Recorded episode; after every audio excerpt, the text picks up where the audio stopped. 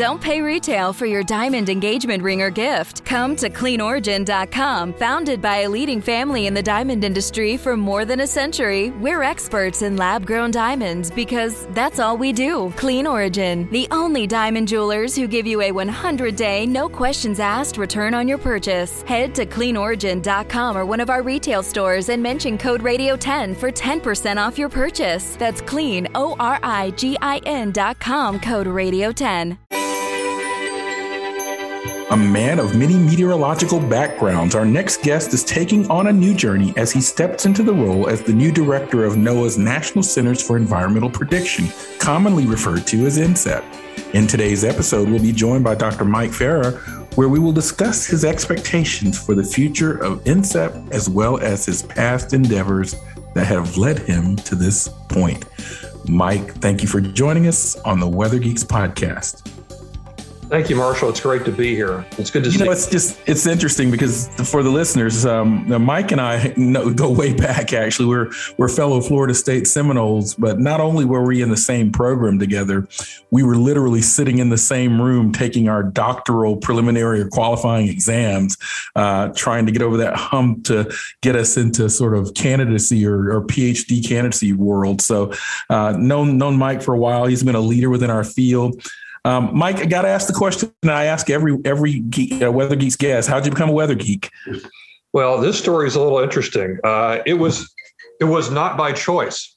Uh, I was a, a, ROTC student when I was going into the Air Force, and I was getting my physics degree uh, at Purdue, and uh, I got the call in from the uh, ROTC senior level instructor and said, "Mike, you've got your assignment for your first job in the Air Force." Come into my office and I'll tell you what it is. So I came in and he asked me, uh, what do you and Willard Scott have in common? and I went, uh, did he go to Purdue? And he goes, no, you're going to be a meteorologist. And I went, what? Uh, so the Air Force needed meteorologists and they would send people with physical science backgrounds, typically physics or chemistry or even mathematics to get their degree. So it was one of those things where it started um, uh, and yeah, I, I, didn't really wasn't really happy at the beginning because I just spent four years of my life getting a physics degree. But yeah, it didn't take long to realize that meteorology is the physics of the atmosphere, and uh, and so I developed a love for it. Uh, it took a little while uh, to, to, get over the shock of being changed. But my first assignment in the Air Force was to go back to Penn State for a year uh, for a second bachelor's. Um, so I didn't start off as a weather geek, but I am one now. Well, let me just give the listeners a little bit of your background. And by the way, I've known you forever, but I, am never quite sure if I'm pronounced. Sometimes I say Farrar, sometimes I say Farah. How do you pronounce it? You pronounce it is Farah. That's what I thought. Yeah. Um, let me give you a little bit of Mike's background. He has, a, as he mentioned, a bachelor's of science in physics from Purdue University, and then uh, on assignment and went back and got a bachelor's from, in meteorology from Penn State. Excuse me, a little tickle in my throat. And then I guess this is where I, I came in contact with you. You got your master's and PhD in meteorology at Florida State University. He's the current director of NOAA's National Center for Environmental Prediction, or NCEP. We'll get all into what that means. And he is the current, or I guess now no longer the current, but was the most recent president of the American Meteorological Society, where he just executed, planned uh, the most recent AMS meeting, which was supposed to be held in Houston, but went virtual due to the COVID pandemic. So I want to get all into that. He's the former chief scientist for the United States Air Force and a, for, a vi- former vice president and COO at UCAR as well. So you can see Mike has a, an impressive timeline. Let's just just jump right into AMS because sure. we just came out of the AMS meeting, and I know as a former president myself, I, I know what's involved in planning that meeting. And literally a couple of weeks prior to its execution, you had to go online. So tell us all about the that decision and how the meeting ended up being. Sure. I mean, we knew um, early on when we were planning this meeting that uh, the COVID was not likely to go away, and that there was this cyclical nature of waves that happens.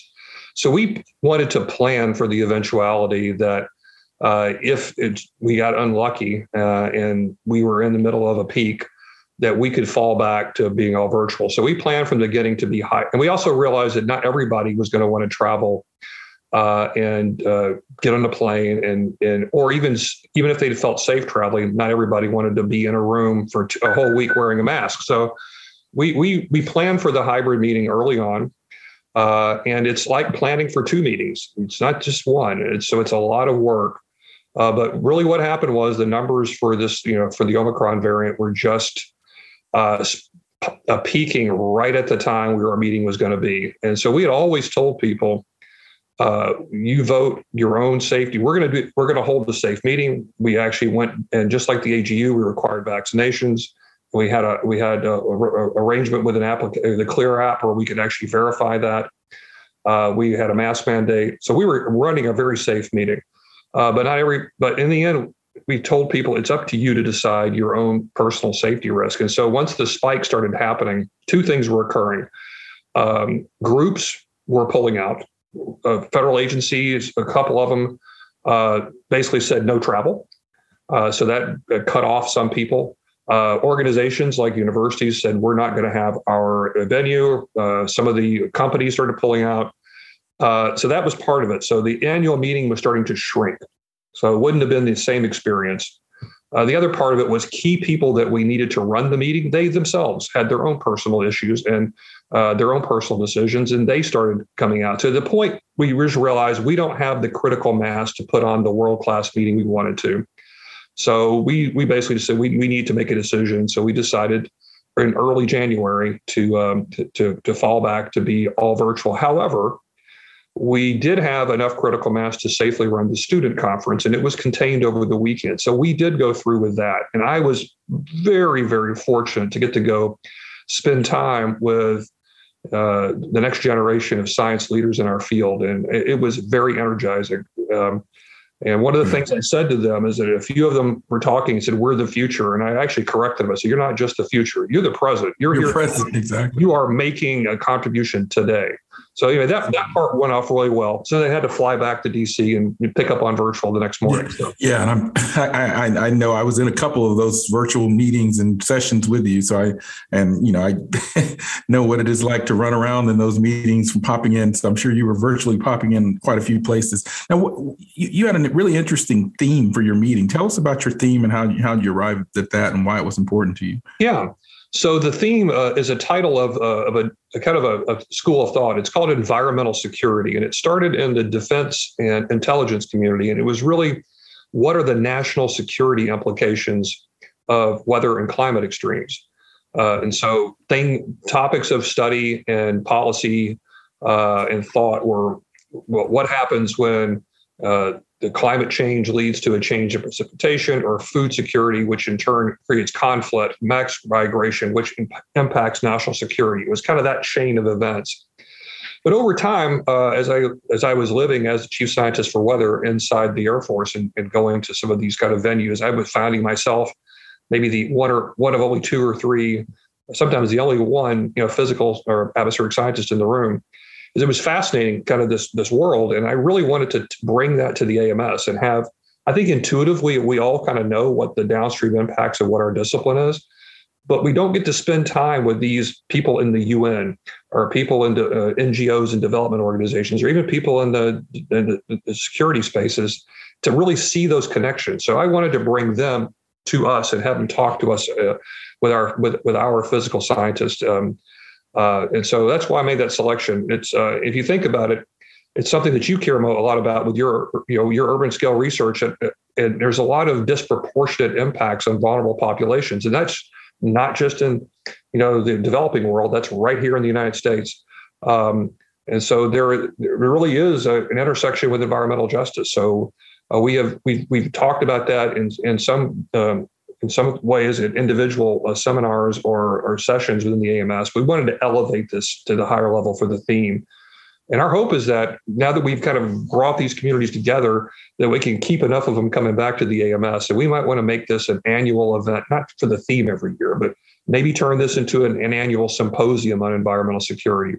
We were able to partner with the water security, uh, the water quality, excuse me, uh, no, no, excuse me, water resources, uh, committee. There's committees on uh, renewable energy within the AMS, and so we were able to have joint sessions with them. Also, health and environment There's a board of environment and health in the AMS. So we were able to pull all those together and kind of talk about these kind of human security and national security implications. And uh, I think we could probably keep this going. I think it's really interesting.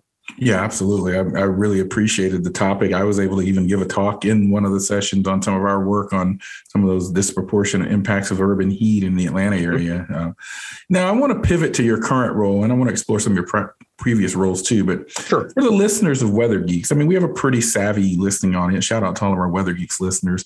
Um, but we also have some that kind of pop in and may not be familiar with what NCEP is. Tell us, give us the 101 on what NOAA's National Centers of Environmental Prediction are. Sure. I'll start with a little high level of the Weather Service. The way we're kind of organized is we have uh, 122 local forecast offices and 13 river forecast centers. And these are local to regional, uh, focusing on weather and hydrology. Uh, and they have the, they, they really focus heavily on the local impacts and local forecast. Now, to, to supplement that and to partner with them, we have nine national centers, and they have national scope, but they're organized under functional lines. And so everybody has heard of the National Hurricane Center because they're on TV a lot, and they and uh, as they should be.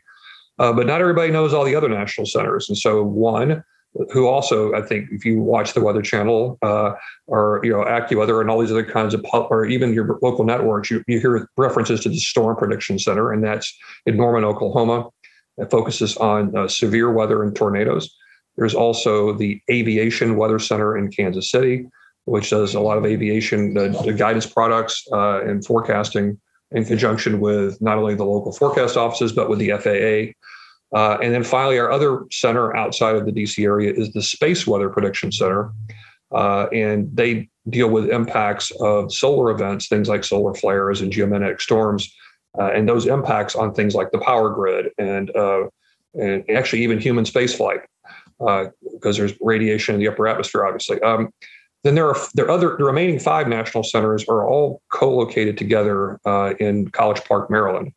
Three of them are also continuing operational output products. So it's the Weather Prediction Center, uh, which focuses on things like extreme precipitation and winter storms. There's also the Ocean Prediction Center, which deals with maritime, uh, the open ocean, uh, which is really important to uh, industry as well as uh, safety and boater safety. Uh, there's the Climate Prediction Center, which in some sense may be misnamed. It's really more in the seasonal to subseasonal scale. And they look at deviations from norm for things like temperature, precipitation, et cetera, uh, as well as also probabilistic things for short term, you know, or long term weather forecasts like week two, week three.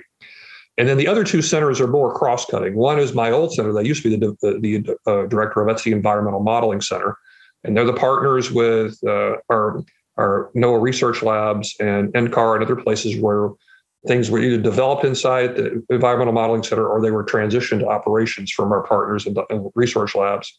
And the last one is NCEP Central Operations, uh, or NCO for short, and they run all of the computer systems. Uh, over a few years ago, we did a reorganization. They brought in all the dissemination systems under their, so how we move data across the country. So it's kind of a central clearinghouse for our IT central processing and dissemination function. So those collection of nine centers are NCEP. So it's really these are very strategic. Uh, they all have uh, you know national significance, and they they kind of help the whole thing work. And they're also, I would say, the the critical mass of expertise. The world's greatest you know operational weather, uh, excuse me, hurricane forecasters are in the Hurricane Center. The same thing can be said for tornadoes uh, and severe weather at SPC, et cetera.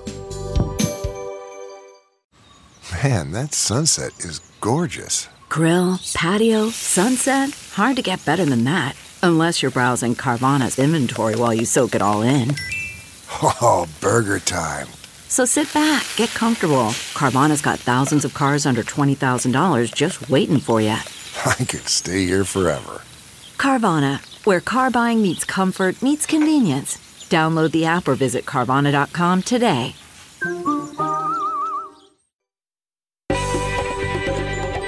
And we are back on the Weather Geeks podcast. I'm Dr. Marshall Shepard from the University of Georgia. And I'm speaking with Dr. Michael Farrar from NOAA's NCEP. And I really appreciate that high level overview that you just gave because I find that even, you know, as someone at a university teaching weather attentive, weather enthusiastic students, they don't really understand the structure of our federal weather system from the, the, the forecast offices and the prediction centers and so forth you know, even as we're as we're taping this episode, Mike, there's a big winter storm uh, affecting the middle part of the country into the Midwest. I, I was watching it because you know, we were trying to make decisions of whether my daughter and my wife were going to head to Ohio for a volleyball tournament.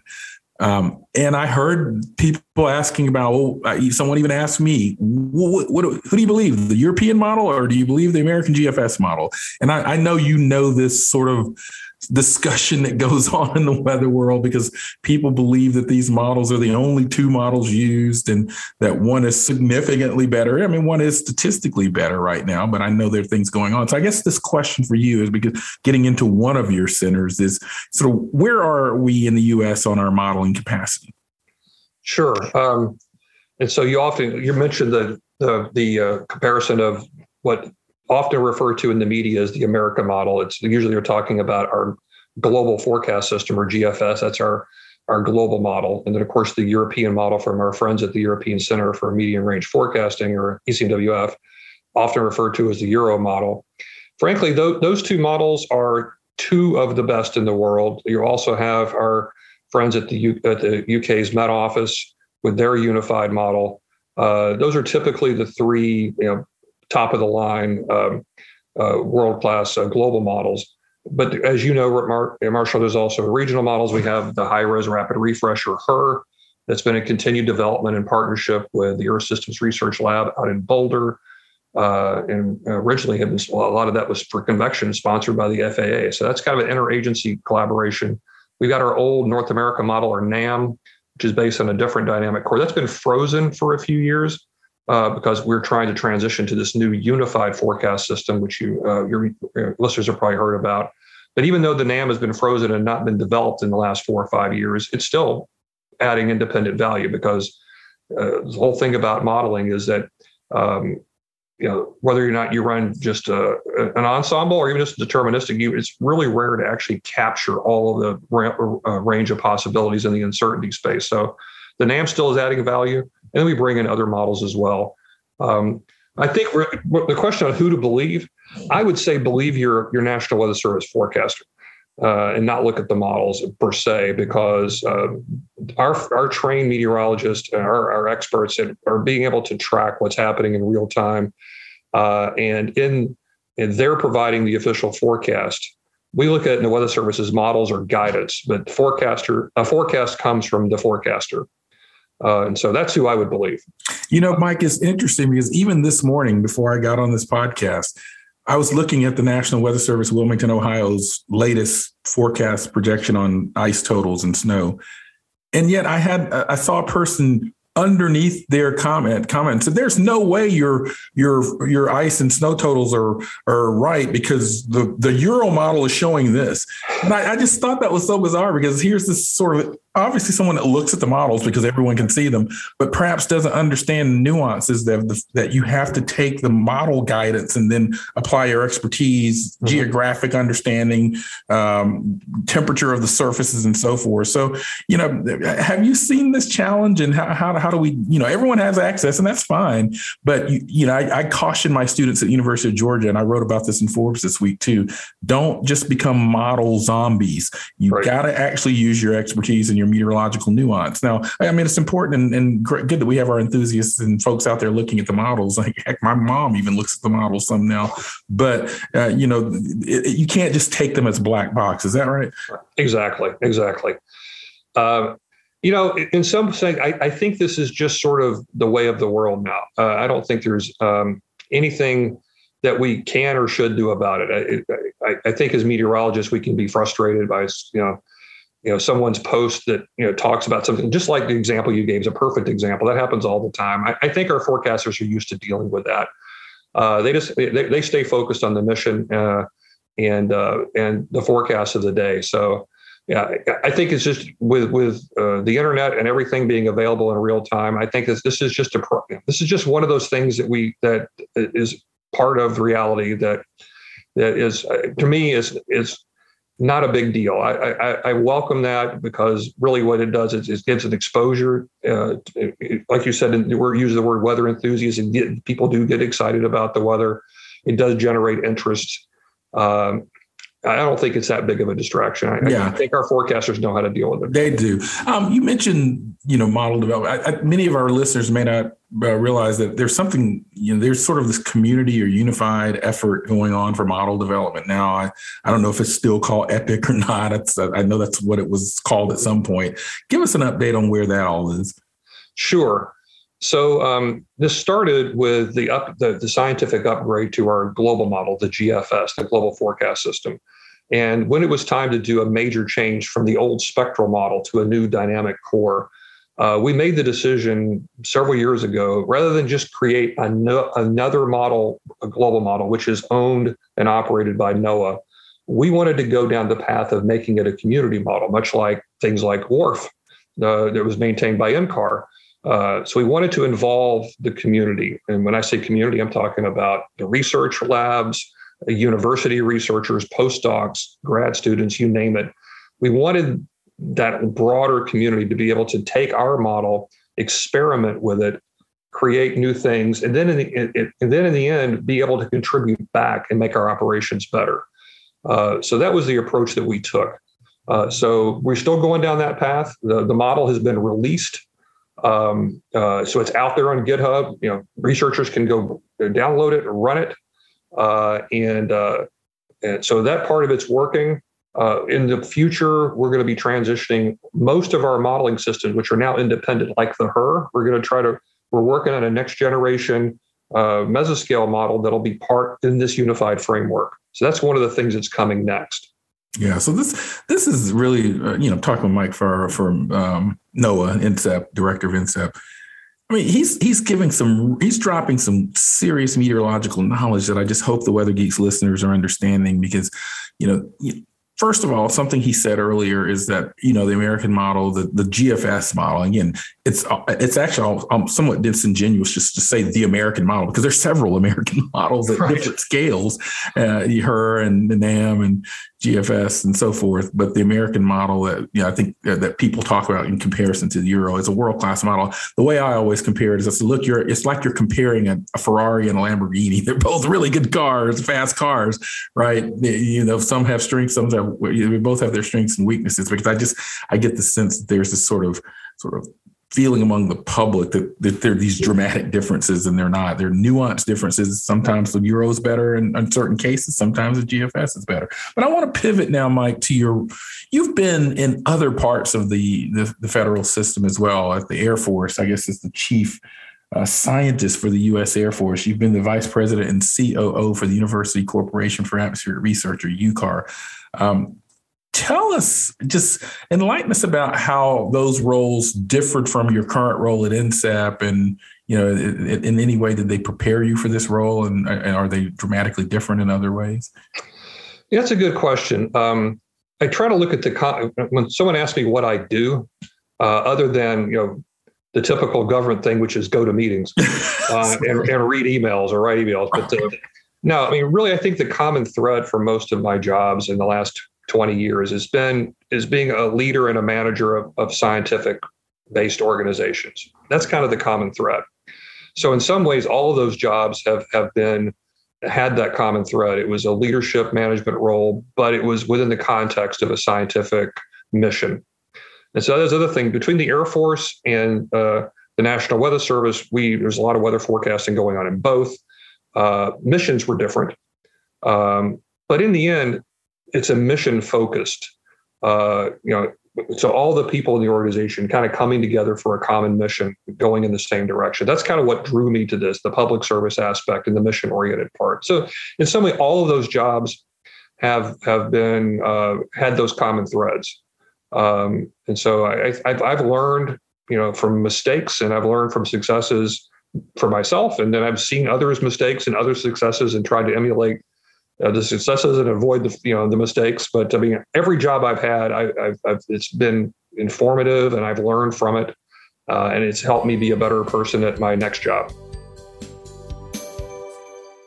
CarMax is putting peace of mind back in car shopping by putting you in the driver's seat to find a ride that's right for you. Because at CarMax, we believe you shouldn't just settle for a car; you should love your car. That's why every car we sell is CarMax certified quality so you can be sure with upfront pricing that's the same for every customer. So don't settle. Find love at first drive and start shopping now at CarMax.com. CarMax, the way car buying should be. And we are back on the Weather Geeks podcast. I'm Dr. Marshall Shepard from the University of Georgia. I'm speaking with Dr. Michael Farrar from NOAA's NCEP. A question that a student asked me one time, Mike, and I think you're the right person to answer the question. Um, who, in, in, a situation where you have a severe storm uh, emerging or perhaps an outbreak, um, can you talk about what the role is of SPC and the weather forecast office who's issuing the warnings and watches how's that information exchange cascading and, and or is it is or is it two way that is a really good question. I mean, as I mentioned earlier, the uh, you know the world's experts at severe weather are you, you won't find more in any one location than you will at uh, in Norman, Oklahoma. Not just the Storm Prediction Center, which is the folks that work uh, with me at NCEP, but also they have a research partners there, the National Severe Storms Lab, part of NOAA Research. They're all co-located in one facility there. So uh, the mission, though, of SPC, they're looking out in the future. They're looking at conditions that are uh, that are that are right for the formation of severe weather. So they're looking at the one, two, three day period. Uh, so they're looking a little further out. So they're giving an early notice to their weather forecast offices, and and they're also doing things in a probabilistic sense. They're not put, they're not issuing a warning for this county. What they're doing is they're if you if you're looking at their products, uh, these are the probabilities of conditions of, of, of for, formation of severe weather and at, at what level. Uh, that gives the weather forecast offices in those uh, areas uh, an early look, so they start paying closer attention. When we start getting down to within the day or day of or the day before, there is a lot of collaboration. We have, um, you know, we do have collaboration that we have it on the phone, we have it through uh, chat, NWS chat, uh, and other venues where we can talk it together before those are done. But when it gets right down to looking at the radar and there's a hook echo or the or, or a, a, tornado is imminent and the forecast is the warnings issued for your local area, that is definitely the responsibility of our weather forecast offices. But we're we're kind of a big team in the weather service, so we, we each we each play our roles, and we uh, we you know we talk closely together as as we do them. Yeah, and I remember this sort of handoff issue really took national stage in Hurricane Sandy. Uh, there was this discussion about well, who should be warning as the storm transitioned to a from a hurricane to a mid latitude system. So I think you know, I think everyone learned quite a bit about that messaging yeah. and transition. Um, as NCEP director, I mean we're sort of getting to the end of the podcast here, but I want to as as in your new role as NCEP director, what are your broad goal? What I mean, you know, what do you hope to sort of in your with your finger on the on the pulse here, or your your hand on the on the, the throttle? What do you hope to accomplish in the next few years as an NCEP director? Well, actually, I have been at this job, believe it or not, for 13 months. So I think wow, I it's not as new as we thought. Yeah, yeah I passed the new. I, I could use that. Uh, I'm the new person uh, excuse for for a while. I can't use that anymore. So I, actually, I think your statute of limitations it's run out. But but that's still a good question. We we uh, we just spent a really the last six months. We pulled together a team from uh, subject matter experts and uh, mid career uh, folks throughout all our nine centers uh, we we've been working on a strategic plan so the future of, of NCEP that we that kind of fits with under underneath the the broader vision from the Weather Service and NOAA, and so um, we're looking for one to work on our infrastructure. I mean, uh, just like uh, other places in government, you know, we've been stressed by this uh, stealth cut of uh, flat budgets for many years. Uh, so you know it has that hasn't really kept up with inflation. So can you before you move on from that because I, I know what you mean, your, your listeners, what do you mean by stealth cut? Yeah, so if you if your your budget stays the same every year, it seems like you're okay. But in the end, if your expenses are going up and things that you don't have any discretion over, whether it's um, you, you, know the federal employee raise or or, or lease rents or uh, IT service charges uh, essentially the, the, amount that you have that you're able to spend discretionary to, to make improvements gets smaller and smaller. And so th- we're not unique in the weather services. This this, this happens in, in, state, local, and federal government. Oh, it's across the government. Yeah, across everywhere. Yeah. So we've been dealing with that. So it's really down. After a while, we have some infrastructure challenges with our IT, uh, with our ability to have uh, staff being able to keep up with the workload. So we're really trying to get our infrastructure improved and working within the confines of the way our uh, uh, within within the confines of what of Weather Service and NOAA we're looking to embrace uh, and really exploit new science capabilities. Uh, so we, we want to continue to, to modernize and up our game in science, as well as take advantage of, of emerging opportunities such as we, do, we now finally have the computers powerful enough and uh, enough data to actually make some of these machine learning and artificial intelligence applications do things that theory has been talking about for decades. It's actually become possible now um, we're looking at um, really uh, you know, looking at our number one resource, our people, and how we can do a better job of of hiring and retaining a diverse workforce, um, and uh, and also succession planning. We we have uh, like a, lot of other places. We've got a, a, a, the baby boomers are starting to retire. COVID accelerated that. Uh, so there's a whole new generation of folks we're trying to bring on, but we want to uh, so we have a lot of things to work on. Um, some of them are unique to NCEP, but for the most part, there, there's things that you might see common across the Weather Service and, and NOAA, and frankly, a lot of places across the federal government. Yeah, Mike, where can people find more information or follow you or on social media or NCEP? Or is there an NCEP I know there's an NCEP website, but I know the individual centers have their own handles and websites too, which mm-hmm. you probably uh, can't rattle. But is there any particular places uh, on online or in social media you want to point out? Sure. I mean, uh, we do have a. You can Google, you know, NCEP, NWS, NOAA, and it goes right to our page. And that's actually one of the things on our list. We need to modernize our websites too. Um, uh, but you can go and find uh, the link to the main NCEP page that way pretty easily. Um, as you mentioned, uh, a lot of the centers uh, have their own Twitter handles and Facebook pages. They're, they're pretty easy to find. You can find me on Twitter at you know Mike Farrar underscore WX for weather. You know, uh, and uh, let me see what else. Um, yeah, that's that's it. it you, you, can probably do, and uh, some of our individual directors, uh, like you know Ken Graham of the Hurricane Center, and I think others have you know have some presence on Twitter uh, and and LinkedIn and Facebook, but uh, so you, we you can find it. Yeah, you're pretty easy to find, and I appreciate Mike the fact that you're senior administrator within NOAA and are active in social media because I just it's the generation we need to be there. I mean, and I, as you know, I am as well. I, I I still cringe when I hear some folks in our field say, "Well, I don't do that new stuff," or that you got to be there. I mean, that's just where we need to be. So I really want to thank you for joining us. Before I let you go, though, we we don't have a geek of the week this week, but I do want to give a big shout out and welcome to Dalton Mullinax, who has recently joined the Weather Channel, and I, I know I helped prepare some of the uh, notes for this episode. So shout out to Dalton Mullinax, who's, by the way, I have to mention in a weather dog, a graduate of my program at the University of Georgia. Uh, but Mike, thank you so much for joining us on the Weather Geeks podcast. Thank you. It's been my, my uh, pleasure to, to do it today. I really enjoyed it. Hope to, hope to do it again sometime. Absolutely. And uh, again, thank you all for listening. Continue to join us. We've got some really, I've, I've seen the slate. We have some really awesome guests, including Mike and others coming up this year, 2022. You, you will not be upset when you tune in. I'm Dr. Marshall Shepherd from the University of Georgia, and we'll see you next time.